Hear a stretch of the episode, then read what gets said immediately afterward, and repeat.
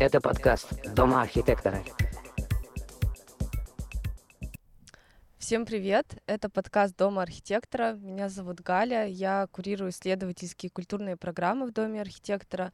Сегодня у нас в гостях Ирина Сафонова, ведущий архитектор консалтингового бюро, преподаватель и методист образовательных программ. Ирина методист также и на нашей программе «Мастерская 23».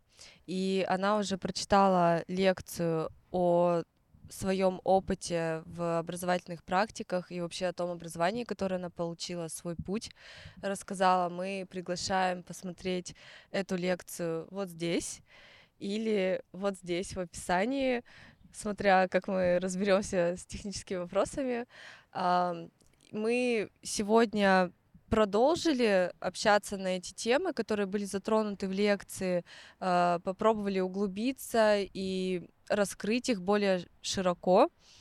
Давайте посмотрим, что у нас получилось. И мы сегодня записываем рядом с нашим Челябинским драматическим театром. А, мы хотим поблагодарить его за то, что они дали нам электричество и помогли с организацией, и также Виктора Александровича Реклинцева за то, что он нам помог с ними связаться. А, этот чудесный вид, который за нами, это вот наш драмтеатр, а, который сейчас на реставрации, там проходит ремонт, и скоро, я думаю, они смогут открыться и показаться а, обновленными. Привет. Привет. Ирина. Я уже рассказала о том, что ты провела у нас лекцию, и там рассказала более ну, подробно про твой путь. Для тех, кто вдруг не посмотрит эту лекцию, давай коротко расскажи про себя, про свой опыт. Меня зовут Ирина Сафонова. А, я архитектор-урбанист, но а, также занимаюсь образованием уже 7 лет. Вот. Э, так вышло, что мы сейчас с Галей будем об этом говорить подробно, как это так вышло. Но мне как бы интересно какие-то темы развивать более подробно, это как бы довольно легко делать в образовании, потому что это такая тестовая площадка. И э, я работаю с э, офлайн э, университетами, с онлайн школами и э, работаю как преподаватель, как методист, куратор программ, то есть немножко в разных формах, вот. А в целом моя специфика работы — это, соответственно, архитектурный консалтинг, где я занимаюсь э, развитием территорий, в общем, проектами в этом направлении. И я еще добавлю, что Ирина методист на нашем проекте «Мастерская 23», я ее рассматриваю как своего личного коуча в этом деле. А, мы познакомились благодаря Александре Некрасовой, потому что вы с ней вместе проходили программу образовательного Рон Хикса. И а, я даже не знала, что такие люди бывают, но оказывается бывают. Когда я услышала, что Ирина методист, я просто взорвалась в восторге. Мне нужен методист. Что, да. И она мой первый методист, как она сказала.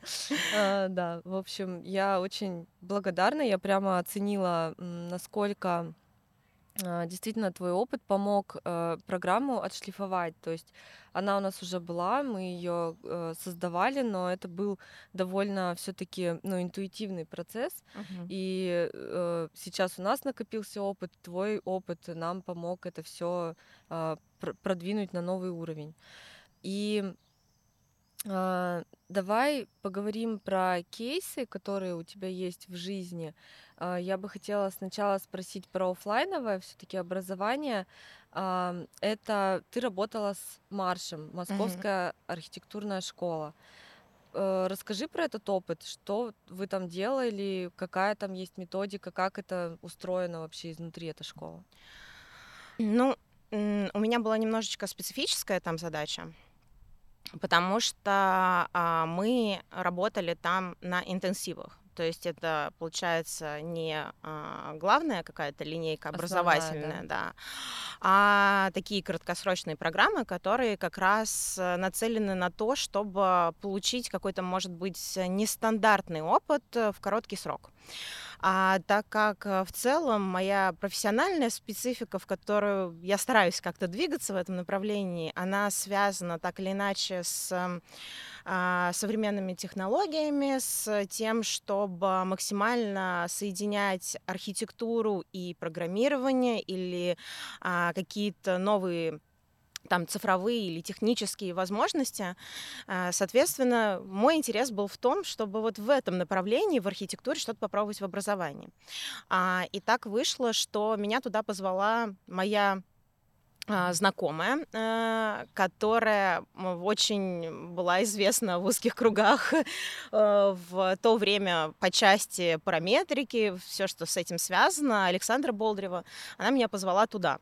Вот, как-то так вышло, а, все закрутилось, завертелось, и вот э, на пару лет мы там как раз застряли с а, этими интенсивами. Они были связаны с э, тем, чтобы как раз вот протестить. У нас э, было а, алгоритмическое проектирование, и, по-моему, там второй я точно не помню, в общем, что связанное с цифровыми инструментами. Uh-huh. И а, это был совершенно новый опыт, потому что я там была вначале в качестве преподавателя, потом я стала куратором, а, и э, мы там совместно, там был большой, большое количество моих коллег, и а, даже тех, с которыми я училась, вот, которые тоже привезли с-за рубежа какие-то а, интересные веяния. Вот. И у нас даже начала организовываться такое в Москве комьюнити, которое было связано со всеми этими параметрическими историями. Угу. Вот. И э, оттуда много выходцев потом перешли либо там в пик работать, либо еще что-то. Ну, то есть как-то эта история, она, наверное, сейчас уже не так активно процветает, но тем не менее. Вот, и а, это было очень интересно, и у нас были студенты совершенно разного формата. То есть у нас было от 18 до 40 плюс студенты. Угу. И на самом деле очень интересно было, как они потихонечку вовлекались в процесс, потому что для кого-то э, это было что-то понятное, они с этим сталкивались там в учебе, например. Э, для кого-то эта история была совершенно новой. Э, они не знали, что это такое, как с этим работать, э, и им требовалось довольно много времени, чтобы погрузиться в этот процесс. А, но, тем не менее, как-то это все а, довольно хорошо шло, uh-huh. вот, интересно развивалось, но потом просто уступило месту более прикладным историям, потому что они туда ушли немножко в а, фасадные решения и в какие-то вопросы оптимизации процессов с помощью цифровых цифровых инструментов. Вот. И э, эта история как бы э, немножко загнулась. Но это был классный опыт. Mm-hmm. Вот. И э, именно, наверное, в формате интенсивов это работает лучше всего, потому что какую-то большую программу, магистрскую, это нужно, чтобы была какая-то база, чтобы люди понимали вообще, о чем это, чему их будут учить. А, а если это что-то совершенно новое, это нужно двигать, э, наверное, от э, малого, да, да, да, от небольшого к чему-то более крупному. Угу. То есть э, давай немного поясним, что в марше есть вот магистр, магистратура, да, там можно закончить, это основная. У них есть и бакалавриат. А, и бакалавриат. Да, бакалавриат у них тоже уже ага. есть, и магистратура, то есть полноценное а, образование, Высшее. плюс у них есть вот интенсивы. Короткие. А, да, у них есть короткие воркшопы, которые ага. там совсем, ну, условно, там, неделю, например. А, а потом есть более крупные, вот как у нас, у нас было, по-моему, на 4 месяца или на 3 месяца А-а-а. программа, то есть она такая более объемная. Но тут... Я думала, там несколько дней интенсив. А, Не-не-не, то что, там прям, там было прям много. Это полная занятость 4 месяца? Или можно с работы? А нет, э, там было по несколько раз в неделю, то есть у нас были занятия такие, как, э, ну, скорее больше вечерняя школа, вот, плюс у них там, плюс выходные. Выходные у нас были более плотные. Вот. Но а, эта история как бы сейчас, я не знаю, в каких форматах у них сейчас развивается, но я думаю, что примерно то же самое, примерно а, ну вот с разной нацеленностью. У них там были раньше еще интенсивы по свету и так mm-hmm. далее. Есть этот, по-моему, тоже в программе. Вот. Что-то, что, наверное, очень хорошо заходит, может быть потом интегрирован в основную программу. А, Но у нас была такая тема сложная в плане понимания студентами, людьми, поэтому она, а, ну как бы, поэтому она не переросла дальше никуда. Мгм. Вот, она немножко трансформировалась и потом уже угла, у- как-то угасла, потерялась. Вот, но ну, мне кажется, что все происходит ровно тогда, когда оно должно происходить, Мгм. вот. И э, как-то оно естественным образом закончилось, и началось что-то другое. Мгм, Вот. мгм.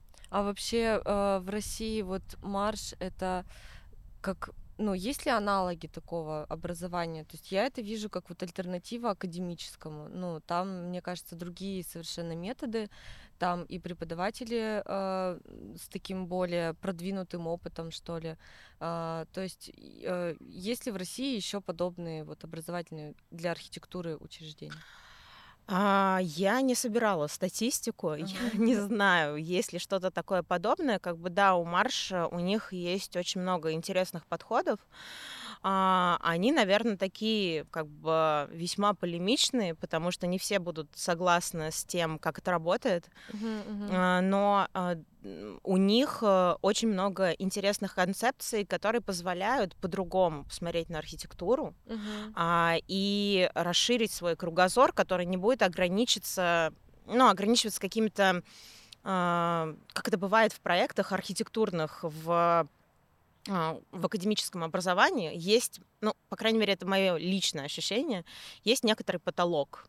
Мгм. И вот ты не можешь как-то выйти за этот потолок. То есть это не то, чтобы какая-то супер там крутая история или нет, то есть не в этом контексте, а скорее в том, что у тебя все равно идеи двигаются плюс-минус в одном направлении. А тут тебе просто вот э, целый космос новый открывают и говорят, смотри, можно туда, можно туда. И, э, соответственно, эта история какая-то более гибкая, на мой взгляд, и она расширяет, конечно, а, очень много классных скиллов, которые не может, к сожалению, дать э, э, академическая линейка. Вот. А, По поводу того, что, наверное, есть аналоги, наверное, есть какие-то школы, но просто, наверное, в формате известности Марш одна из э, самых известных. Я думаю, что если что-то есть, может быть, есть маленькие программы. Я знаю, что в Мархи тоже были а, небольшие программы, а еще э, были, ну, то есть можно было взять какую-то такую интересную тему на магистратуру, если у тебя был подходящий преподаватель. Мгм. Вот, но это все равно как бы, да, не полностью школа. Ну, то есть э, а, лично я не знаю аналогов. Наверное, они есть в целом, а, но если смотреть в сторону урбанистики, Мгм. а, в вышке тоже есть маги- магистрские программы, которые двигаются в каком-то таком интересном направлении, а, потому что вот у меня тоже там был опыт, и, э, соответственно, там а, есть такие интересные истории, а, тоже такие более современные по своей технологии образовательной. Мгм. А что вот э, можем мы с тобой как-то проговорить, вот что отличает современное образование от академического? Какие-то принципы выделить основные? Мне кажется, что это вот гибкость как раз, да, разные эксперименты с э, методиками.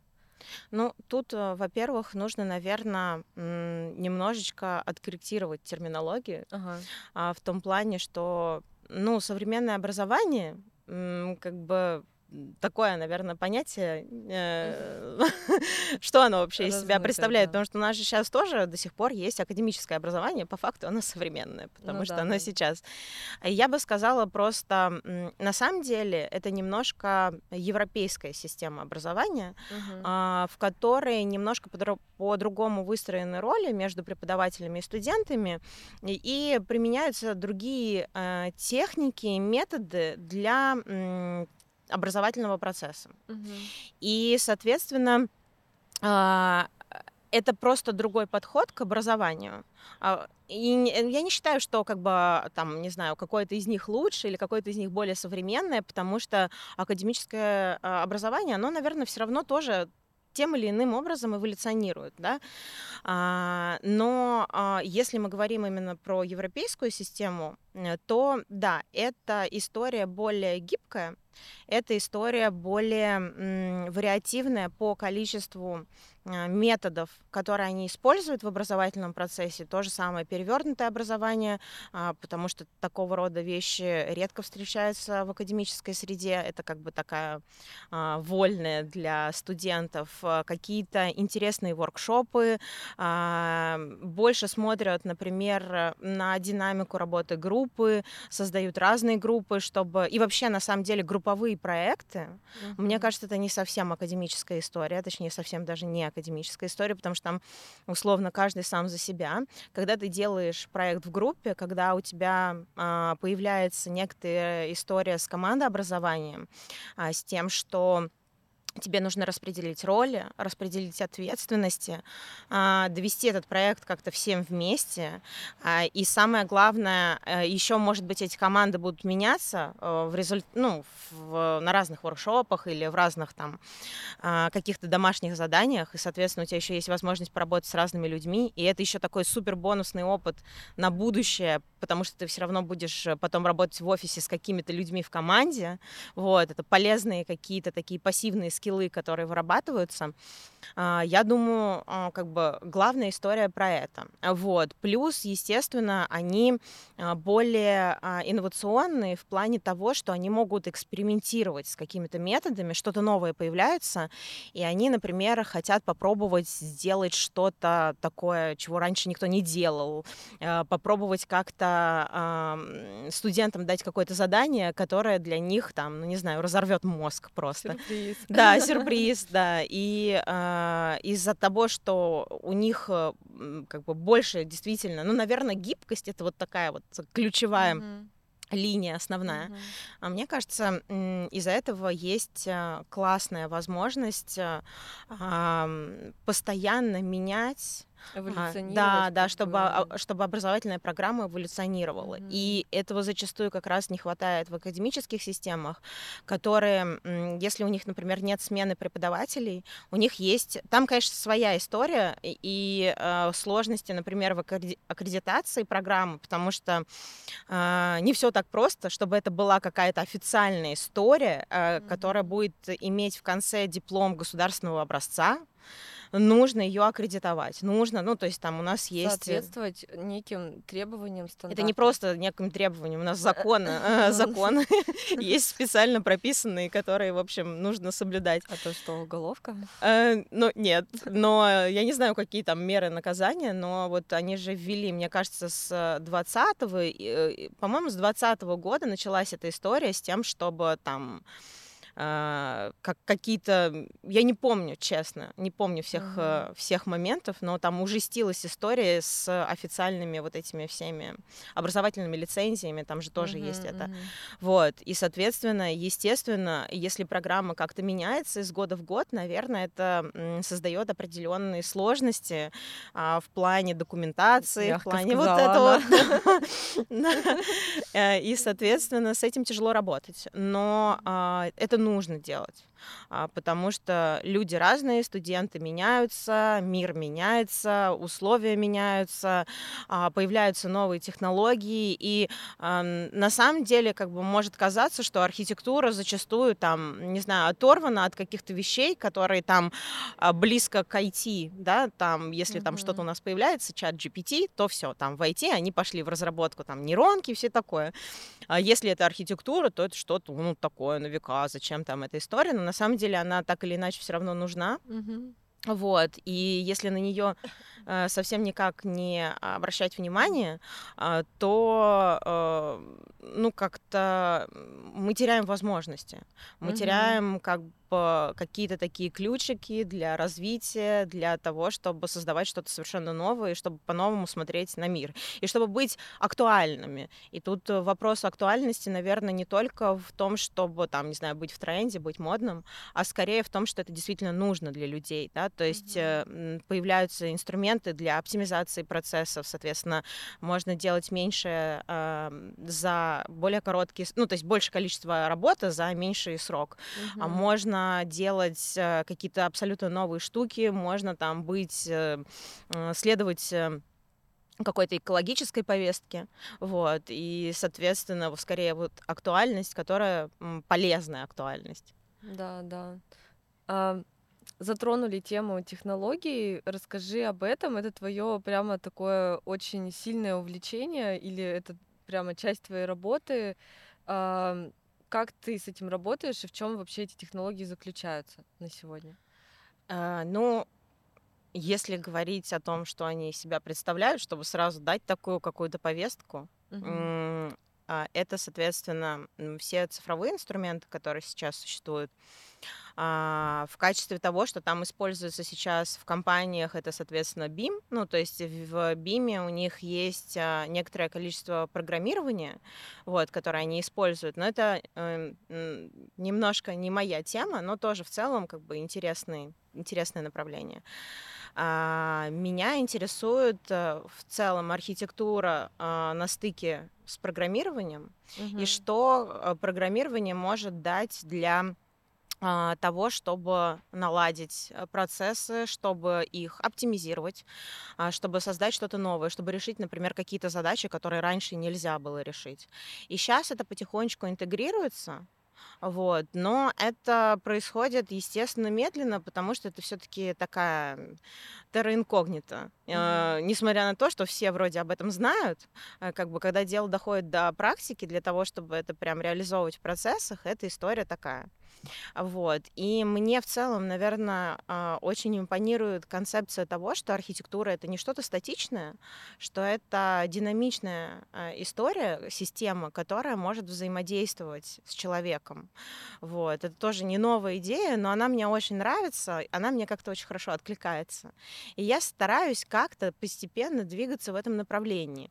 Наверное, а, это движение, оно такое очень небольшое, оно там реализуется в каких-то каких-то пока что небольших шагах, а, но тем не менее мне важно, что я туда э, стремлюсь. И а, на практике в рабочих процессах не всегда получается это сделать. Э, и, естественно, э, я нашла вот эту вот свою отдушину, спойлеры, в образовании, которое тут. Это так мило, мне кажется. Коллега, да, прилетел. Вот, э, я нашла отдушину в образовании, потому что это такая площадка, где можно как раз такие идеи тестировать. И самое главное, если это, допустим, как-то выстрелит, какие-то вещи, они могут заинтересовать, там, не знаю, потенциальных инвесторов или еще чего-то. Ну, то есть а, это просто, ну, в моем соображении может дать э, некий толчок для того, чтобы эту историю дальше развивать. Угу. А, и, соответственно, помимо как бы каких-то цифровых технологий, которые у нас сейчас есть, это в целом на самом деле код, а, это, не знаю, какое-то разного рода проекти э, программирования, да, разные языки, которые тоже используют сейчас, там тот же самый Python, например, самый распространенный, потому что его тоже в целом а, и, допустим, когда в Райна работают, э, и в в, по-моему, в Revit у них тоже есть, э, я не знаю, как бы интегрирован ли туда Python, но тем не менее, в общем, на нем пишут, с ним работают, он вполне себе э, в этой среде развивается. Э, но э, помимо этого есть еще, конечно, инструменты такие более в том смысле, что а, есть 3D-принтеры, есть коптеры, есть а, всякие промышленные манипуляторы, там Кука и так далее. И все это, естественно, тоже э, такие классные инструменты для mm-hmm. того, чтобы как минимум работать с формой, а, как максимум создавать по алгоритмам а, какую-то совершенно новую историю в плане архитектуры, да, то есть это, конечно, идет, может быть, немножко в роботизацию, но тем не менее. То есть это просто тоже классные инструменты, которые могут дать новые возможности и новое развитие, и новое вообще видение архитектуры, что она из себя представляет. Угу. Вот. А, ну, ты говоришь, и я, в принципе, тоже это чувствую, что не очень это получает как бы популярность. Вот даже там тот же VR, да, про который очень давно уже мы все знаем, но все еще не в каждой там архитектурном бюро есть такое, и не, ну, в общем, не, не получает это такой вот популярности массовой, как казалось бы должно. И мне кажется, еще много множество технологий, которые уже есть, и можно ими пользоваться. А, ну, ничего сложного, казалось бы, но они почему-то массово вот так не распространяются многие продолжают работать там в автокаде и не прикасаются там к бимам э, даже. Ну, то есть, э, почему так? Это сложность, ну, типа, это как бы технологические инструменты, то есть вот мы тупо в очках все не ходим для разных других э, задач, да, и поэтому вот в архитектуре VR тоже не получается. Или вот почему так? А, ну, э, я думаю, что а, мы еще в этом направлении очень зеленые. Ну, то есть тут, наверное, много причин, но это одна из них. Потому что в том же самом Лондоне, ну, если сравнивать, где это более развито, где это более активно используется, внедряется, интегрируется, там все-таки прошло больше времени, там как бы к люди, люди к этому привыкали дольше. А у нас, у нас как бы с дизайном тоже очень много, допустим, все наследие в Хутамаса, да, то есть там что от него осталось совсем чуть-чуть. То есть я думаю, что это связано с спецификой как бы того, как у нас исторически все развивалось, и нужно существенно больше времени для того, чтобы это было внедрено, потому что я думаю, что в России люди такие более практичные, а, и для них э, скорее важно важен э, профит, который они получают от этого. И самое главное, как бы, а без этого профита, да, какого-то финансирования а, сложно. Ну, то есть у нас IT тоже, на самом деле, не так развивалось, пока вот э, не э, все обстоятельства не сложились так, чтобы его максимально поддерживать, и туда начали вливаться деньги. Угу. А, здесь, я думаю, такая же история. Пока это не так раскручено, пока нету такого прям профита от этого э, для с точки зрения финансов, финансов, с точки зрения, там, не знаю, какого-то развития для страны, а, на это как бы особо не обращают внимания, в это особенно не вливают э, деньги, и, соответственно, это особо и не развивается.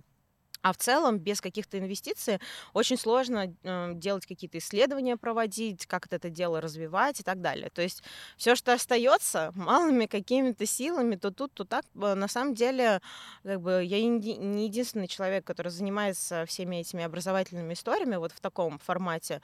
Mm-hmm. У меня много очень коллег, которые тоже работают и с промышленными манипуляторами, они как-то взаимодействуют с ГЭС, например, что-то делают. Это уходит сейчас по большей части либо вот э, в образование, либо в искусство. Это тоже вариант, где можно это все оттестировать, попробовать и сделать. Потому что там, ну, как-то понятно, как это более оправдано с точки зрения какой-то вот финансовой поддержки mm-hmm. туда. А, плюс эм, а, сейчас потихонечку начинает развиваться история art and science, то есть э, искусство с наукой, это даже, скажем так, история популяризации науки через искусство. А, это сейчас тоже вводится, допустим, в э, ИТМО в Питере, они это дело развивают, и это прям а, очень крутая история, потому что с помощью э, каких-то визуальных классных составляющих можно привлечь внимание к каким-то научным проектам mm. или объяснить какие-то научные Сделать истории. более наглядными, понятными да. и привлекательными. Да, это, это прям вот... И дружелюбными, потому что иногда это все выглядит как полная... Да, это, это, кстати, тоже большая проблема, а, когда ты сталкиваешься с... Допустим, у меня тоже был мой личный опыт, э, э, когда был, был момент, в, когда я сама училась на магистратуре, и мы собирали моих роботов, моих, наших роботов. Вот. Э, у нас был человек, который отвечал за вот эту вот инженерную часть, составляющую, потому что он хорошо в этом разбирался. И он это все дело собирал, но это выглядело ужасно. И я и еще один а, мой эм, однокомандник, mm-hmm. мы очень э, родили за то, чтобы это должно выглядеть красиво, это должно выглядеть э, не агрессивно, как-то user-friendly, чтобы люди не пугались, глядя на этих роботов. Вот, и, соответственно, ну, это вот как раз тоже вот эта синергия, такая искусство и науки. Но это, опять же, если возвращаться к основной теме, это история зеленая. Ну, угу. то есть это вот только вот как-то к этому подступаются, только начинают. Мне кажется, ну, то есть э, я стараюсь верить в лучшее. я такой э, неисправимый оптимист, несмотря ни на что. Э, и я верю, что просто этому нужно дать время. Очень мало прошло время. Нужно, чтобы хотя бы было там лет 10. Мгм. Вот, может быть, 20. То есть это прям должно как-то так увязаться, протестироваться. А, И самое главное, может быть, как-то где-то стрельнуть чтобы на это обратили внимание а, более влиятельные люди, и, Мгм. соответственно, это дает возможность какой-то роста этого направления в целом. Мгм, мгм. Ну, вот прикольно, что ты говоришь, что в этом случае, ну, как и, наверное, в других каких-то случаях образования, искусство стало такими экспериментальными площадками и возможностью затестить. Это ам, надо запомнить. А а скажи, пожалуйста, что с коптеры- э, с коптерами и с манипуляторами можно Что делать? можно Пр- делать? Да, с промышленными. А, Я могу вот на примере того, что, например, в Захи Хадид делают, да. А, Допустим, а, промышленный манипулятор, да, это роборука, а, она многоосевая, и, соответственно, что она дает? Она просто дает э, какое-то запрограммированное движение в разных направлениях. Мгм. А на нее надевается так называемый энд-эффектор, то есть это вот, ну вот насадка условно, она может быть абсолютно разной.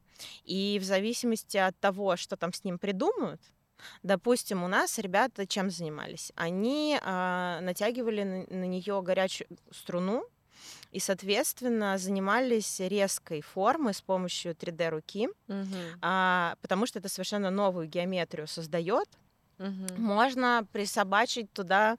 В общем, можно такое слово говорить на подкасте? Конечно. Присобачить. Ладно, не мат, не зацензурено. А, Можно туда приделать. Еще более профессионально. Присоединить. А, Экструдер, то есть э, ту насадку, через которую будет э, подаваться материал, и, соответственно, это будет 3D-печать с помощью роборуки.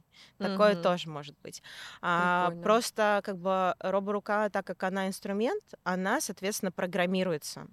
И вот именно с тем, что она программируется, можно а, как-то придумывать и работать, потому что да, там ни один человек не обладает э, такой, не знаю, точностью, выносливостью реакции, а если там еще какие-то датчики установлены или еще что-то, ну то есть, а, в общем, на самом деле море всего открывается. Мгм. С помощью коптеров у нас тоже ребята печатали, причем Как? печатали такие воздушные конструкции. По-моему, там у них был проект, один из проектов, который я помню, я сейчас уже, конечно, не помню а, всего.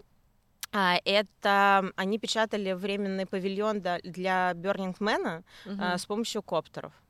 Вот. а, Потому что это нужно было соорудить где-то в воздухе сразу, без каких-то Мгм. лесов, без опор, просто вот. э, И они там придумывали, как они, собственно, берут, и э, как бы, как а, у них там, они какую-то смесь выработали сами, они там ее тестировали, которая была Обалдеть. как паутина, и они, в общем, делали вот э, такую конструкцию. А если интересно, можно посмотреть, что делает э, э, институт ИТКИ. Мгм. а, Дадим ссылку. да. Совместно с... Ну, в общем, это в Цюрихе, там у них есть коллаборация если я не ошибаюсь, что в Цюрихе, ладно. Если что, там исправят внизу. А, э, Они в коллаборации э, делают всякие павильоны, тоже с помощью разных инструментов.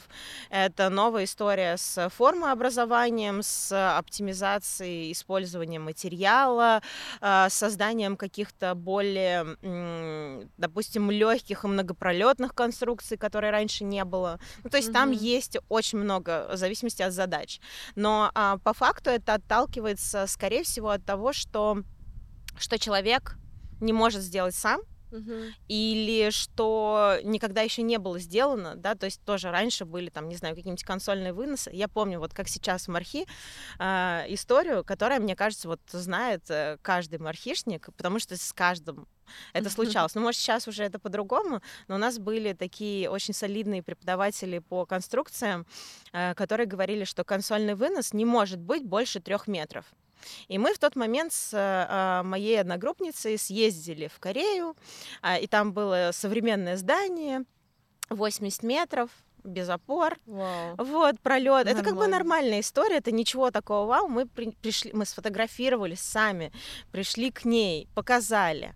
А она такая говорит, нет, это фотошоп. Ну, как бы, то есть тут Нифига. история, тут история тоже, опять же, возвращаясь к вопросу академического образования.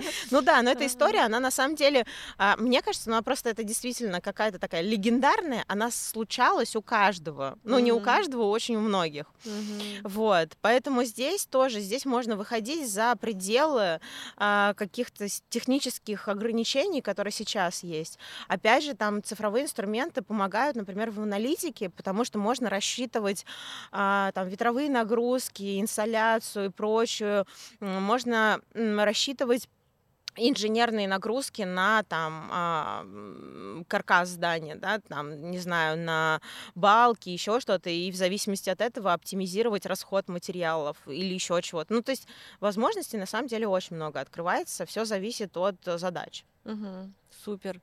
А, давай поговорим про онлайн-образование. А, Ты в этом тоже работала. А, Скажи, как вообще м, тебе эффективность онлайн-образования? Какие есть а, в сравнении с оффлайном преимущества, какие ограничения? А, ну, тут история сложная. Тут все, во-первых, зависит от онлайн-школы, потому Мгм. что на самом деле я бы даже сказала от руководителей и вот какого-то топ-менеджмента, который стоит вверху. Ну, то есть это а, я не буду вдаваться в какие-то сложные истории своей жизни, чтобы никого не дискредитировать, но у меня была а, история с тем, что когда поменялось руководство онлайн-школы, а, скатилось качество. А, Вот, потому что стали, ну, решили, что нужно сделать акцент на другом для того, чтобы, не знаю, повысить прибыль или еще что-то, вот, и в итоге это сказалось на качестве. А, Поэтому очень много зависит от тех, э, кто э, является идеологом и что он туда вкладывает. Допустим, есть, допустим, какой-то сильный акцент на качестве, на том, а, а, как должна выглядеть программа, какие должны быть э, методические всякие там а, материалы к этой программе, насколько они должны быть качественными. И в зависимости от этого, естественно, это тоже это как бы мелочи, но они вливаются в общую концепцию. Мгм, мгм. И э, здесь сложность еще заключается тоже второй момент э, в том, что не все, не все темы можно обозревать в онлайн-образовании. А, Вот. Понятное дело, что, допустим, я надеюсь, что до онлайн-хирургии какой-нибудь мы не дойдем. Но даже если брать в расчет архитектуру, а, из тех курсов, которые у нас представлены на рынке, по большей части это сейчас история про интерьеры. Про интерьеры или, может быть, дизайн среды, световой дизайн, вот, ну, что-то такое, но не уходя в а, полноценную историю с Градостроительство. ну, э, с градостроительством, да, в частности, и там с архитектурой, то есть, что тебе нужно там многоэтажку потом строить. Мгм. Такого нету. А, почему этого нет? Это другой вопрос. Наверное, это связано с м, некоторой сложностью и спецификой таких программ. А, но в целом, я думаю, что м, как бы, наверное, и хорошо, что этого нет. Потому что, наверное, на это требуется больше времени, это должна быть более какая-то мощная, интенсивная программа а, по, ну, допустим, там, ну, хотя бы бакалавриат, да, 4 года. Мгм. И как бы переложить это на онлайн очень тяжело, потому Мгм. что зафиксировать студента в онлайне даже на год это тяжело. А, Это нужно очень много работать, там, не знаю, с мотивацией студентов, а, с динамикой работы группы.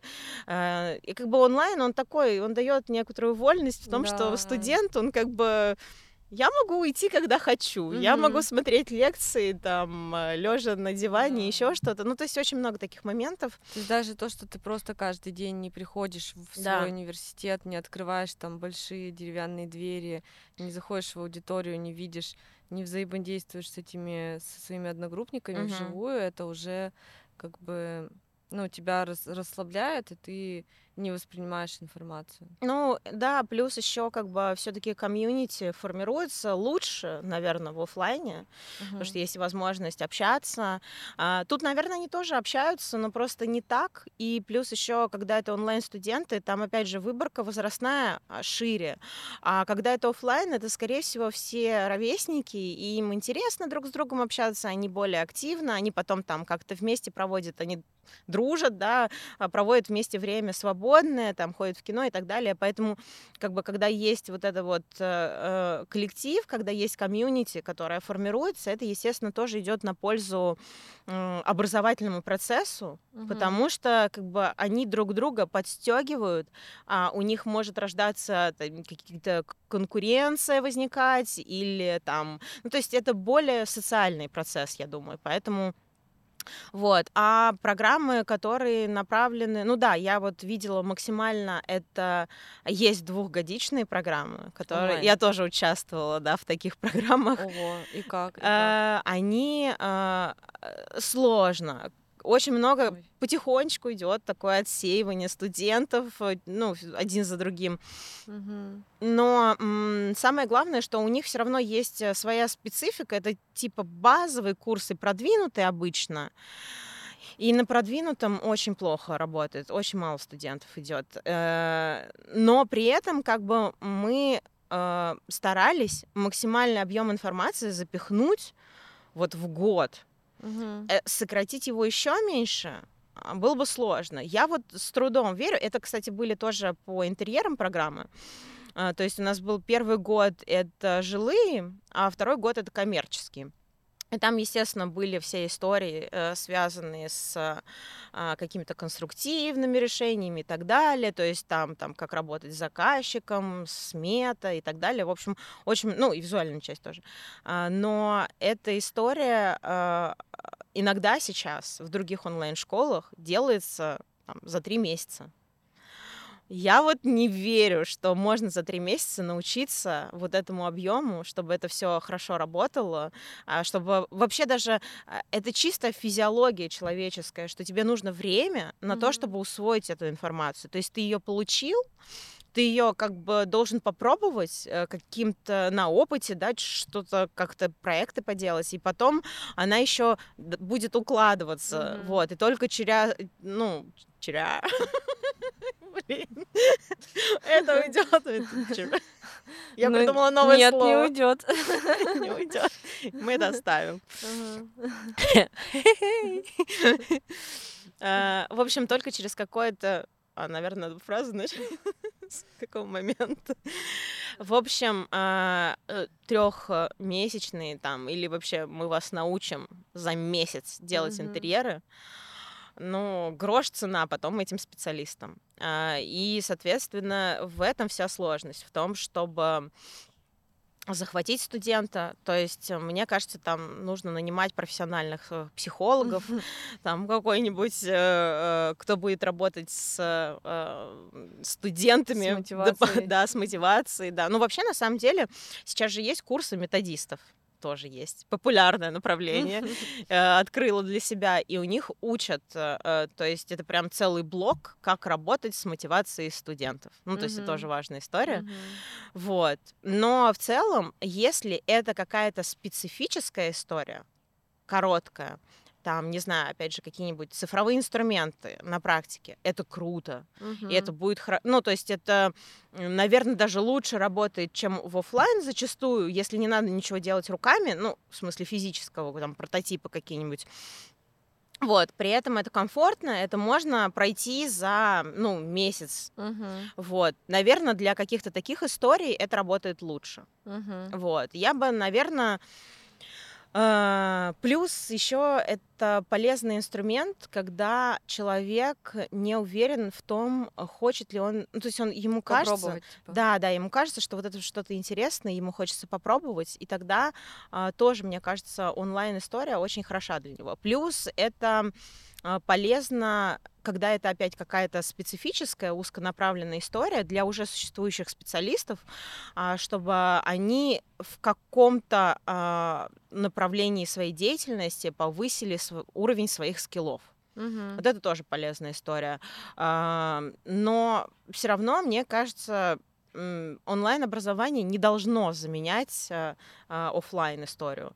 Это Мгм. все равно должна быть какая-то какое-то подспорье, какой-то инструмент, который помогает, или в связи с э, какими-то сложностями, да, ну, допустим, у человека физически нет возможности э, уча- э, обучаться офлайн, Мгм. такое тоже случается, наверное, в каких-то таких уникальных историях, но так, чтобы полностью переходить туда, мне кажется, что это очень плохое направление развития. И в целом, на самом деле, сейчас а, много есть моментов, которые вставляют палки в колеса онлайн-образованию, и это хорошо. Какие, например? А, ну вот это как раз, опять же, мотивация, это Мгм. вопрос с качеством, потому что сейчас а, для того, ну так как э, студенты платят деньги, онлайн-образование часто еще, кстати, тоже момент, это всегда платная история, почти всегда. Ну то есть, э, я не знаю, бесплатных онлайн-курсов, то есть, может быть, только какие-то такие маленькие-маленькие там интенсивы на один-два дня, да, пробные какие-то Мгм. истории. Вот, это всегда нужно заплатить деньги. И, Да. соответственно, люди сейчас такие прошаренные, они изучают, что это за программа, какие у нее отзывы, еще что-то, что- какие отзывы у Какие школы, преподы? да, какие преподы, что они вообще из себя представляют. И они вот в этом очень хорошо разбираются.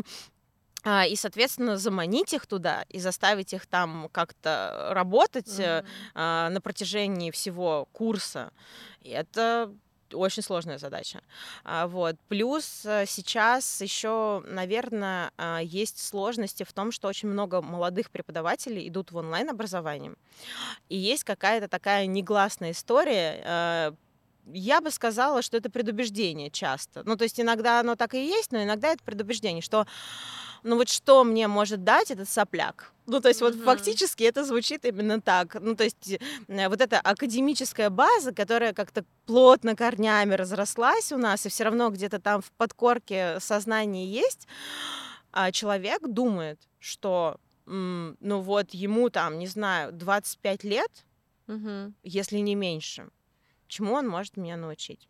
Но по факту может. По факту, может быть, он там с 16 лет программированием занимается, и он очень круто прокачался, а ты в этом ничего не разбираешься. И он в любом случае тебе может что-то дать. Мгм. А Мгм. другое дело, там может быть вопрос, там, не знаю, в некоторой системности и так далее, но опять же, у всех преподавателей, они же не просто так в онлайн-школе преподают, у них тоже есть там свои методисты, за ними стоит э, некоторое количество человек, которые корректируют этот курс, то есть он просто так не выпустится. Мгм. Мгм. Вот, поэтому это не совсем так. Ну, как бы э, здесь, э, опять же, поэтому читают отзывы. Но, а, опять же, бояться того, что слишком молодой преподаватель, не стоит, потому что зачастую, ну, как бы, мне кажется, знание это история вне возрастная, возраст, да, не да. про возраст. А, но, а как бы быть вот каким-то классным преподавателем, который классно умеет объяснять, это же тоже навык Да, да. люди и с там 20-летним опытом образования зачастую могут э, м, не уметь этого делать. Убить в тебе все Да, желание. вот. А есть люди, которые, ну там вот, там второй год человек преподает, но он настолько харизматичный, настолько интересно все рассказывает, настолько вот как-то вот э, а, в это вовлечен, что сам вовлечен, да, что люди на это реагируют, и они такие, блин, круто, ой, как интересно. Им действительно интересно, они там не спят на лекциях, они тоже в это погружаются. Хотя вроде у человека нет опыта, но вот какими-то своими личными качествами он может вытянуть Мгм. этот процесс. Я сейчас прям вспомнила, у нас был преподаватель в Юргу по начертательной геометрии, который объяснял нам принципы. Этот А. кусок вырезат. вырежешь. Не, не, почему? Не надо, не вырезайте, пожалуйста. А, Который нам объяснял, как э, тени падают с помощью образов вертолет с Брюс Уиллисом. Брюс А, Уиллис на ну канате спускается, и там дальше что-то происходит. И это было, ну, очень интересно, смешно, и все его обожали. А, И я, ну, и таких больше не было. Ну, в общем, да, э, харизма — это важно. У нас сейчас даже, мне кажется, с- для школьников а, у нас есть э, некоторые молодые преподаватели, которые ведут ТикТок, а, и Да. они в ТикТоке объясняют какие-то вещи, объясняют, ну, иногда как бы есть комичная история, Да, да. а, когда, ой, сейчас я э, это, вспомню старое, в Яралаше было Такая история. Там все, возраст спалилось. Вот это надо вырезать. Ну, в общем, там была, была классная история про то, что там был какой-то очень вредный ученик, и перед ним выступали преподаватели, и он их оценивал. И там, допустим, был какой-то, не знаю, физик, который читал рэп.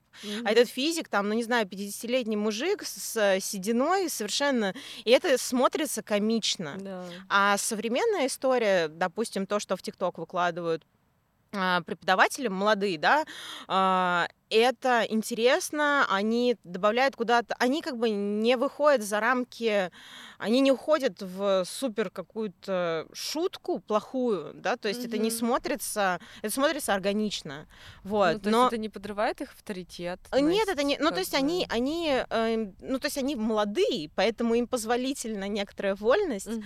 А, но они, например, что-то такое в какой-то своей манере рассказывают, а, как-то просто объясняют это, добавляют туда какой-то видеомонтаж, спецэффекты, и это заходит.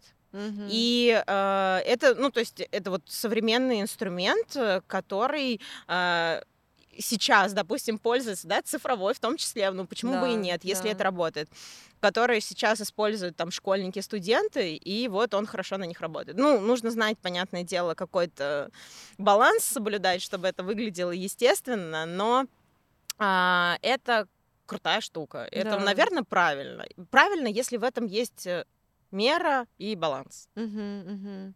Да, все равно, мне кажется, плохая история, если ты скатываешься в какой-то совершенно уже, а, ну, прям тикток, тиктокерский жанр, Да. и границы между, ну, то есть должны же быть границы между преподавателем и учеником, тем не менее. Хотя Эх, все говорят, да, вот вопрос. европейская, я так понимаю, Но у один них из тоже подходов, есть. что ты как бы бли, ну, что ученик и преподаватель они ближе становятся Мгм. друг к другу, но все равно есть какие-то Да. границы. Должен быть авторитет и должна быть вот эта, ну, как бы дисциплина какая-то, которую преподаватель может, э, ну, Мне кажется, что обеспечить. это в целом э, нормальная тема границ. М, То Мгм. есть э, это вот как э, тебе нужны границы везде, там в личной жизни, какие-то абсолютно адекватные. И в целом это профессиональная деятельность, то есть профессиональные границы тоже должны быть, потому что понятное дело, что вы вроде как э, в очень дружеских отношениях с преподавателем, но доверительных. там. но да, но как бы ты доверяешь ему как специалисту, Мгм. а, ты его уважаешь. Вот э, я вот, опять же, на собственном примере. У нас был а, прекрасный э, наш преподаватель, э, а, слэш-директор э, нашего факультета Мгм. а, в Лондоне, и он был просто вот вообще кумиром многих, э, потому что он сам был очень обаятельный, классный, интересный. А, Он с нами был на короткой ноге, то есть мы а, весьма комфортно общались, но при этом вот ты настолько его уважал, настолько верил и ценил его как преподавателя и специалиста, потому что ты а, понимаешь, а, что у него есть вот этот вот бэкграунд, что как бы он в этом работает, а, что он реально шарит. Ты настолько ему доверяешь, настолько его уважаешь, что а, ты хочешь классно делать свою работу, то есть ты хочешь делать классный проект, Как бы то есть он тебя... к нему Да, это, на это, его это, это очень крутая мотивация, потому что, ну, то есть ты боишься, что ты его разочаруешь Мгм. а, или как-то подведешь, и ты хочешь, наоборот, э, получить от него какое-то одобрение. Ну, то есть он э, становится тебе таким прям вот учителем с большой буквы, как, не знаю, как это, А шаолинские он- а- а монахи. он строгий?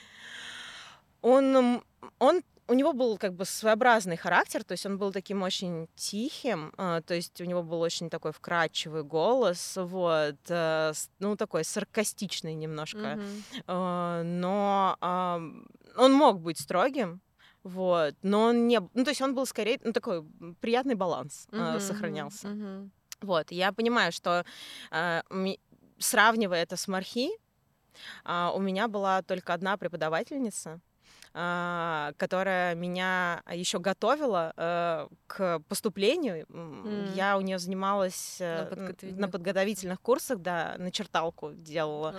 Вот, а потом она оказалась моей преподавательницей на первых двух курсах, и просто у меня вот такое же было. Она была, но она была очень строгая, она была прям такая, Ну, А, классическая, не знаю, да, как она- балерина. а, прям, она да. была прям вообще, ну то есть она прям ты прям ее боялись, но она настолько искренне переживала за нас и настолько она прям вот после экзамена вступительного, когда у нас был, она всех обзванивала, э, всех своих студентов спрашивала, как Вау. произошло, и она вот прям, ты чувствуешь, что ты не безразличен человеку, что она действительно переживает и действительно желает для тебя лучшего. И Мгм. вот здесь у меня было абсолютно такое же а, вот как к директору а, отношение, что вот мне, я, я боюсь ее разочаровать. А Я хочу, чтобы она мной гордилась, э, я хочу а, в том числе и для нее, чтобы ей было, то есть я не только для себя делаю проект, но и для нее тоже. Вот, и она была, я бы сказала, это скорее история с большей вовлеченностью, потому что, э, наверное, эта история, может быть, э, н- э, просто в академической среде Наверное, по крайней мере, по моему опыту, я могу ошибаться. А, Для меня она встречалась реже, чем вот в европейской системе образования. А, Но это такая ключевая история, что когда ты чувствуешь, что это не просто учитель, которому плевать, ну, то есть у него есть задача тебя научить, а когда он действительно как-то переживает за тебя, когда есть большая вовлеченность в какую-то твою жизнь и то, что ты делаешь, Мгм. этот человек становится тебе ближе, и, соответственно, тебе на него не наплевать. И ты так, блин, я хочу стараться и для него тоже. И вот это совместная работа. Да, это тоже начинается. совместная работа. А, и плюс еще там важный момент, что там критика с его стороны. Это не такая, что, блин, ты не станешь архитектором, ты будешь дворником. Вот, из тебя вообще ничего не получится. А, Знакомо. да, а это искреннее желание помочь и сделать работу лучше. Он реально там указывает тебе, что, ну вот смотри, здесь вот, ну вообще не в ту сторону пошли, это прям вообще не работает. Вот, а здесь классные наметки, давай лучше двигаться так. То Мгм. есть это как будто он тоже включен в этот процесс твоего конкретно проекта. И ты понимаешь, что да, это тоже приятно, когда тебя не, а, не Не знаю, чморят. я пыталась найти новое слово какое-то. В общем, когда препод не абьюзер. Назовем подкаст так, не абьюзерское образование. Вот. э, ну, Экологично. Да, да. Ну, то есть это приятные человеческие отношения, как бы нормальные. Давай поговорим про междисциплинарные подходы. Я вот помню, что вообще, э, когда я училась, мы вообще про такое, про такое не слыхивали, не знали, что можно там с антропологами, с экономистами как-то работать. А, Сейчас это все больше появляется. Мы связываем э, наша теория, гипотеза, что это связано с появлением конкурса «Малые города», когда государство на своем уровне начало продвигать эту идею, что проекты архитектурные должны делаться в междисциплинарных командах. А, И с тех пор как бы все больше и больше это принимают. Вот в чем заключается мой вопрос, я сейчас скажу. Подождите, пожалуйста. Нет, не Ам, Но так было не всегда. Вот расскажи на твоей памяти, как это начало появляться у нас в стране, как к этому стали приходить. Ну, у меня, так как у меня история моя урбанистическая, она относительно молодая для меня, то есть я больше все-таки архитектор-дизайнер. Мгм. Вот, а это то, что у меня там последние годы э, в моей жизни присутствует, э, и история, связанная с городской средой, такая плотная. А, Мне как бы сложно говорить непосредственно про урбанистику. Я могу тут только своим каким-то опытом поделиться. Для меня тоже, пока училась, как бы вот Мгм. архитектура, архитектор, там, не знаю, стоматология, стоматолог. Все очень как бы было четко Чётко, да. разделено, да. Но а, когда я уехала учиться в магистратуру за рубеж, а, мы как раз делали проекты в командах. И у нас был очень необычный набор архитекторов из разных стран, а все в там, не знаю, в Китае, в Америке, ну, то есть у нас по большей части, у нас вообще была сборная солянка, и они все привезли немножко своего опыта. И у нас было некоторое разделение в команде по обязанностям. Да, это уходило больше в историю, связанную там с технологией, потому что у нас там были э, ребята, которые писали коды, ну вот прям они у них была это это прям либо опыт. чистые, что ли? А, Нет, они были тоже архитекторами, но у Ага. них просто был такой опыт. Мгм. А, Я не знаю, с чем это было связано. Связано ли с тем, что а, у них в их университетах что-то такое было, или это просто какая-то личная история. Но у них была склонность, они немножко в этом направлении развивались. И вот мы все были немножко вот такие вот Разные. разные. Да, это не в классической истории там с экономистами, антропологами и так далее, но тем не менее. И вот, наверное, это было мое первое такое, мой первый опыт э, как раз э, работы в такой разношерстной команде. И потом это потихонечку начало а, выливаться и в рабочую деятельность тоже. А, и, соответственно, ну, прям когда я ушла в архитектурный консалтинг, я максимально вот на проектах территориального развития с этим столкнулась, потому что, ну, там прям вот ну, прям четко, прям абсолютно четкое разделение, а, и там есть возможность на себе ощутить и понять этот опыт, Мгм. какой на самом деле э, профит э, может дать. Но проблема в том, наверное, у нас всегда была, э, что отталкивались немножко от... э,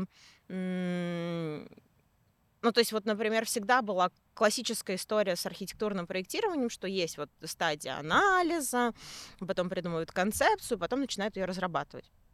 Но на этой стадии анализа как бы архитектор по факту выполнял, ну, должен был выполнять разные роли, а, за исключением одного момента. А, Это, ну, то есть, если экономическая часть, она, наверное, спускалась немножко, особенно если, допустим, это архитектурное бюро, которое работает э, м, с девелоперами, вот девелоперы, да, там э, как-то менеджерят вопросы экономические, то я не могу сейчас, меня нос чувствую ужасно. Мой бедный нос. Я просто держалась, держалась до последнего. Короче, Ага. а, В общем, э, когда а, архитекторы работают с девелоперами, соответственно, как бы экономическая часть э, спускается со стороны девелоперов, а а как бы какая-то историческая, вот такая культурная аналитика, она делается архитекторами самостоятельно. А, По но- желанию. ну, как бы по желанию, да, зависит от студии. Э, Ну, делалась я как бы, э, как это обычно работало. А, Естественно, отключался факт антропологии совсем. А потом, наверное, мне кажется, а, как я это на себе ощутила, Да, да. что в какой-то момент начали об этом говорить, о том, что, ну, вообще-то у жителей есть потребности. Мгм. Вообще-то нужно как-то, ну, то есть э, Это говорить... учитывать. Ну да, ну просто получается, что по факту а, это пользователь. То есть это, ну, не знаю, как бы работа, ну, я не могу сказать маркетологов, но в какой-то степени. То есть это работа с потребителем, с Ну тем, да. кто будет использовать, э, пользоваться, жить, да, там в твоем Мгм. продукте, который ты. И э, у нас вот только сейчас, например, в девелопменте началась история с продуктологами. То есть э, а, это отдельная профессия, отдельная должность, там менеджер по продукту, который делает продукт.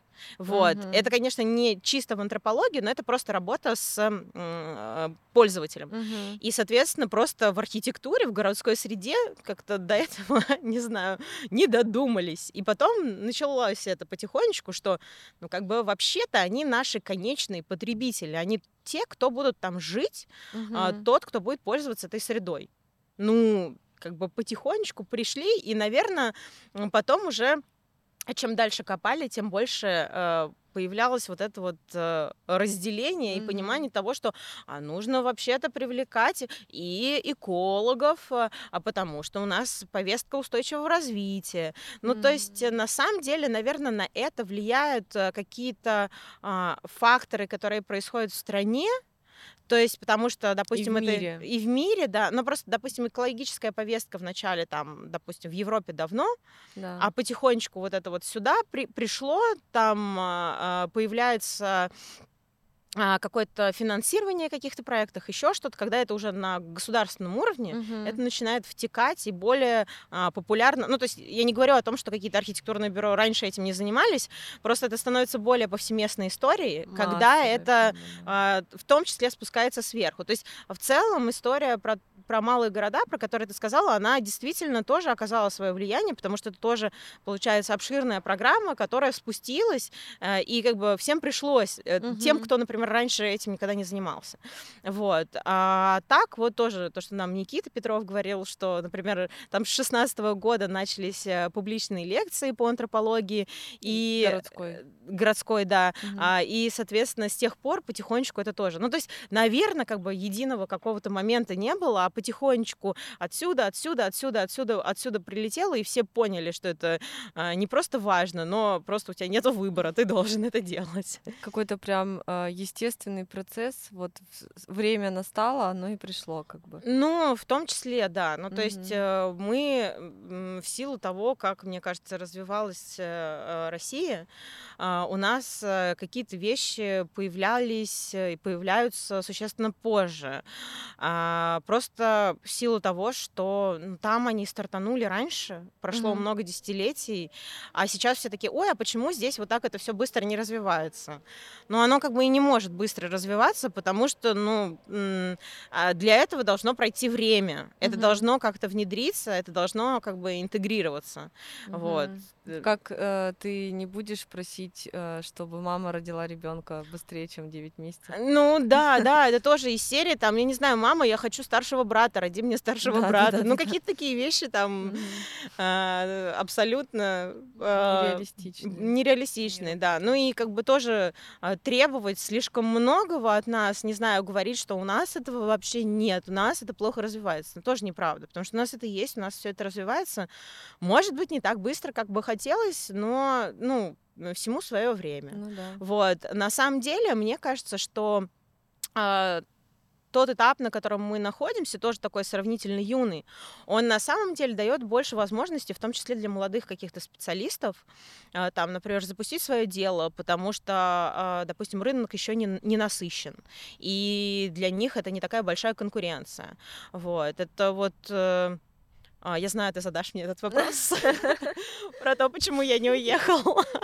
Ну, ты можешь э, опередить Я могу опередить и ответить сейчас. Но это вот просто он так э, ложится в контекст хорошо. А, ну, вот тоже как бы, да, у меня есть э, вроде как, допустим, в том же самом Лондоне, там дофига возможностей, куча студий, которые с этим работают. Меня звали работать.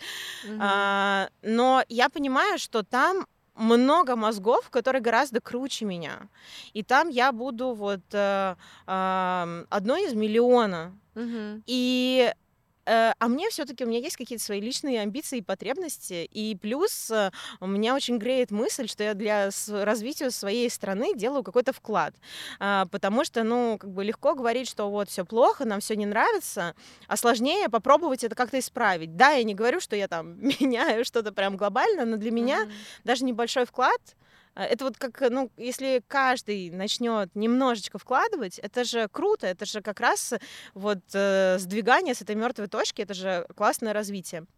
Поэтому я вот тоже для себя понимаю, что я скорее, я здесь себя чувствую больше, как я один на миллион, а не один из миллиона. Мне нравится эта мысль, а, она как бы несет в себе очень Даёт много энергии. да, она вообще заряжает мне энергией. Я понимаю, что да, сложно, да, там какие-то вещи я не смогу реализовать так, как я хочу, но зато здесь я смогу это делать сама. Вот, например, а, как э, с вариантом мастерской 23. То есть, э, а, что у меня появилась возможность, и Галя такая, Ира методист, у тебя карт-бланш. Делай, что хочешь. Ну, не так, конечно, но э, я такая, Галя, у тебя есть возможности, а у меня есть идеи, давай дружить. В общем, это история про это. И а, очень классно, что, ну, то есть у нас столько мест, где, допустим, в Москве это еще там... Приложить свою энергию. Да, куда можно приложить свою энергию, как бы, если хочешь, все равно выход найдется. Да, может быть, это не будет что-то супер технологично, но я, с другой стороны, тоже не сомневаюсь, что, может быть, э, допустим, кто-то там заколабится со Сколтехом, у них mm-hmm. есть классные возможности. Может быть, им что-то заинтересует, и с ними можно что-то сделать. Э, как знать? Как, ну, то есть э, я к тому, что у нас на самом деле довольно много возможностей.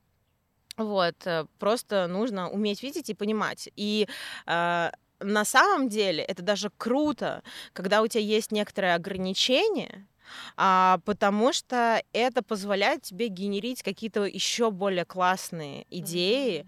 Свои уже. Да, э, какие-то уникальные, ну, то есть что-то придумывать из, там, ну, не знаю, из... Э, э из говна и палок. Я не нашла другого слова под это, но это идеально описывает, потому что это вот у нас... Буквально. Это буквально русская специфика, как мы все это делаем, но реально из этих материалов... в цифровом мире тоже, да, так работает. Э, ну, то есть это может нести негативный э, аспект, но в данном плане я имею в виду все таки э, когда ты из ничего можешь создать что-то более оптимизированное, что другие люди с огромными ресурсами ресурсами могут сделать. Mm-hmm. Мне кажется, что это э, тебя челленджит и позволяет тебе как-то пораскинуть мозгами и сгенерить что-то, чего не было раньше, или даже как-то в более оптимизированной форме. Поэтому вот э, Отвечаю на вопрос, который ты мне не задала. Ты аж на два ответила. И там еще про мастерскую было. Боже мой, я сама, сама вопросы задаю, сама, сама отвечаю. Вообще. Все, я это выпиливаюсь из чатика. а, ну, вот про мастерскую начали. А, у нас Я сегодня... весь сценарий да, побил. Сейчас идет очень активная работа внутри. Тяну время. А, сегодня последний день первого модуля. Прошел у нас первый модуль. Как у тебя впечатление от ребят, от процесса? Все ли получается, на твой взгляд? А, ну, я думаю, что у нас, э, я еще себе дам время на какое-то переосмысление и а, поговорю там с преподавателями, которые там были с ребятами каждый день, чтобы как-то собрать более полноценную информацию. А, но в целом а, мне кажется, что очень классно. Ну, то есть ребята а, пока себя проявляют э, довольно а, отзывчивыми и интересующимися процессом. Плюс для нас это же все-таки такой опыт э, междисциплинарный эм, с там много разных рисков, вот. Yeah. И, э, конечно, сейчас сложно сказать, как оно реализуется. Пока очень оптимистичное начало. Пока мы их еще даже не грузили, они еще не поняли, с чем они столкнулись, сколько им предстоит ночей не спать. Я надеюсь. Э, надеюсь, что нет, конечно. Конечно, да.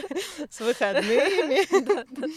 Но а, пока, а, пока очень а, хорошо у нас разнообразная деятельность, у них разные виды активности, разные виды взаимодействия. Они уже успели поработать в разных командах, а, узнать, что а, из себя представляют специалисты другого направления, и просто как бы просто какой-то нетворкинг mm-hmm. сформировался, и мне кажется, что а, пока все очень-очень классно. Сегодня у нас, конечно, еще будут а, а, вечером презентации финальные по первому модулю, а, и нужно будет, они скорее будут более таким показательным, mm-hmm. как результатом, вот я пыталась mm-hmm. вспомнить слово результат, показательным результатом, как прошел наш первый модуль. А, но а, в целом пока ощущения очень хорошие. В любом случае, если мы а, столкнемся с какими-то проблемными моментами или какими-то сложностями, я думаю, что, ну, то есть это заложено в программу, она вот uh-huh, такая, она uh-huh. как бы и должна э, сталкиваться с какими-то проблемами, чтобы, опять же, эволюционировать, развиваться, uh-huh. вот. Так что все в порядке рабочего процесса. у меня была такая мысль, которую вообще я хотела, наверное, с самого начала обсудить, но потом поняла, что здесь нет вопроса, и я просто, наверное, озвучу это как утверждение, а, что на самом деле ты мне показала, как важно иметь практический опыт, потому что, ну, у нас здесь никто не работает в междисциплинарных командах вообще, в принципе, и я не знаю, если есть в Челябинске антропологи, городские, городские экономисты, ну, историков я знаю, а вот антропологов, экономистов нет. Пожалуйста, отзовитесь, я вас ищу. Но пока что я вас не знаю, может быть, вас вообще нет. И, ну, в общем, опыта у меня такого не было никогда. И, ну, мы всегда были архитекторы, архите... как бы и архитекторы, и все. И сами себе реш... Реш... придумывали челленджи. Вот. А, и поэтому, когда мы делали прошлые потоки, я прямо, ну, как бы мне там куратор говорит, что мы делаем так, я говорю, супер, классно, просто сделай это и все. Вот, потому что я все равно ничего не понимаю. А ты все равно с ними работала и задавала им вопросы, а как это, а как то, а давайте еще так и вот так.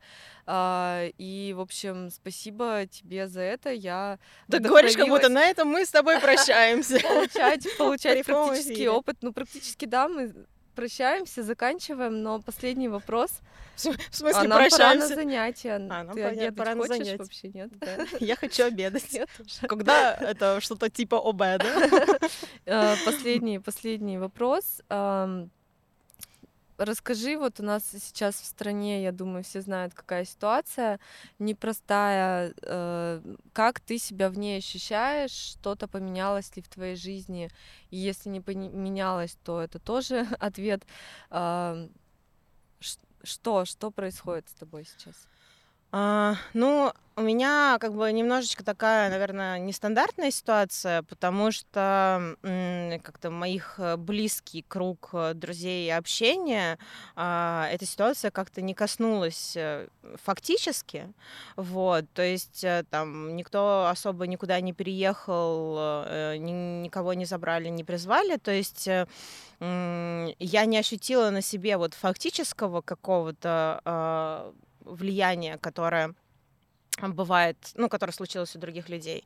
Вот. Понятное дело, что а, обстановка гнетущая, что есть определенная тревожность, что как бы а, тяжело и стараешься не читать новости, и, э, ну, как бы есть э, какая-то внутренняя боль за тех людей, которые проходят. У меня случилось так, что с э, родными друзей, то есть людьми, которые я фактически не знаю, но в целом, да, у них э, э, они жили на Украине, сейчас переехали, но и, соответственно, они столкнулись с с этим, да, но как бы я чувствую их боль, да, но это все равно очень какая-то далекая история от меня. А в работе, ну, на самом деле, кроме а, тех молодых людей, которые э, эмигрировали, а, тоже как бы особых, особых изменений м, не произошло. Вот. Поэтому, кроме каких-то душевных переживаний, кроме каких-то а, ну, не знаю, внутренних моментов, э, не знаю, разговоров с друзьями, а, тревожности какой-то общей, чувства, а, не знаю, иногда такого, что у тебя как будто землю из-под ног выбили, и, ну, вот, вот эти вот моменты, кроме каких-то эмоциональных вещей, как бы фактически ничего не произошло. В работе так точно.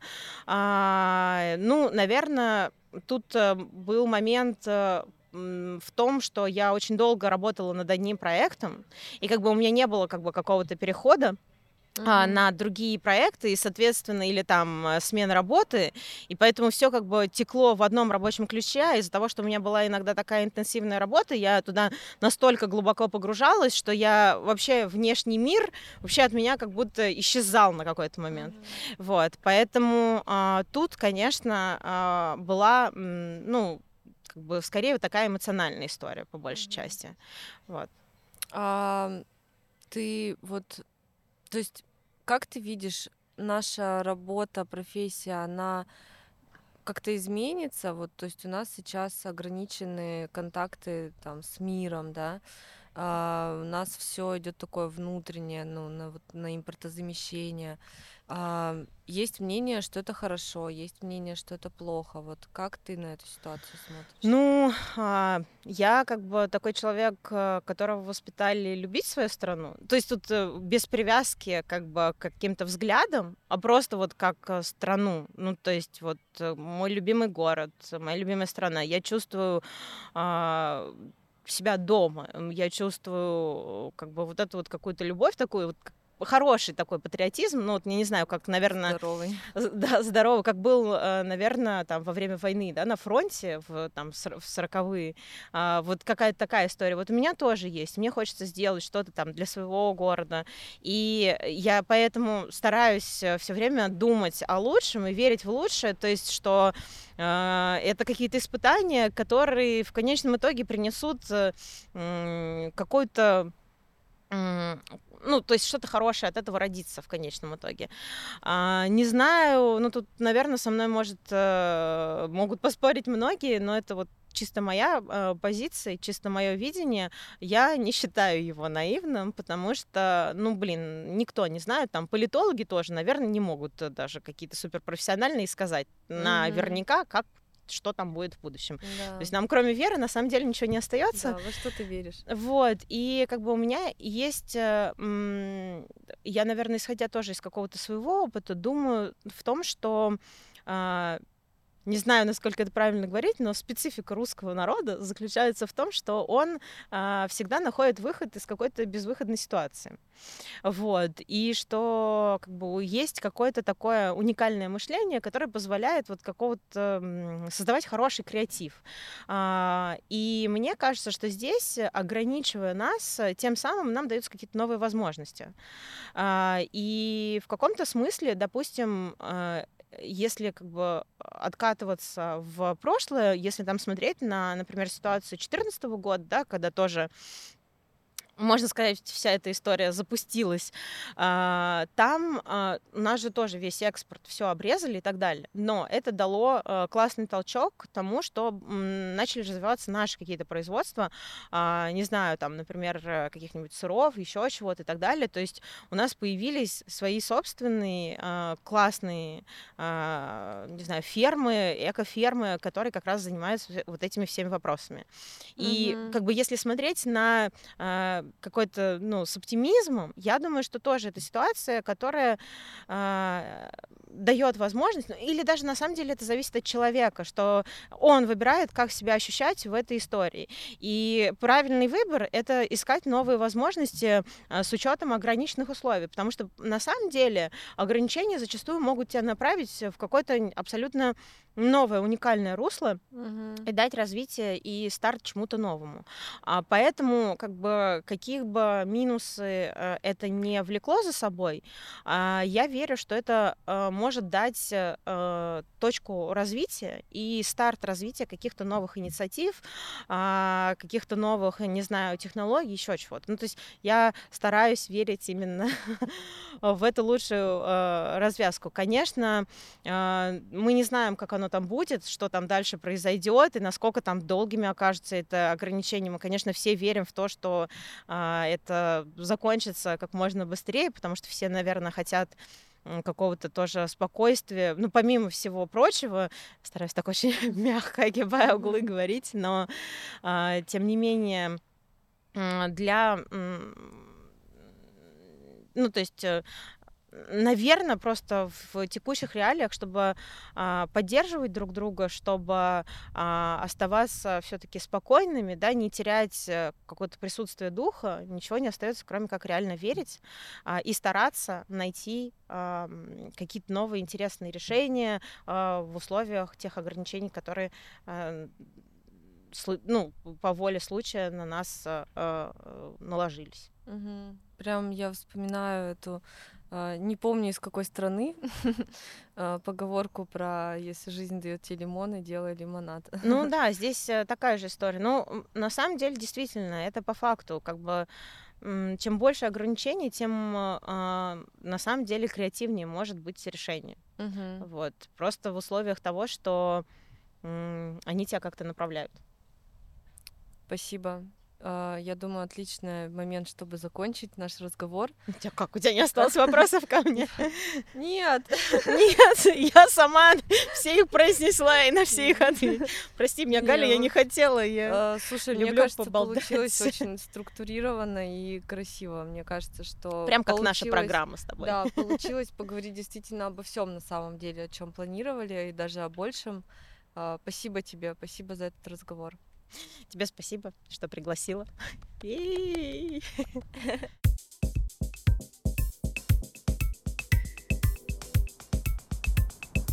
Это подкаст «Дома архитектора».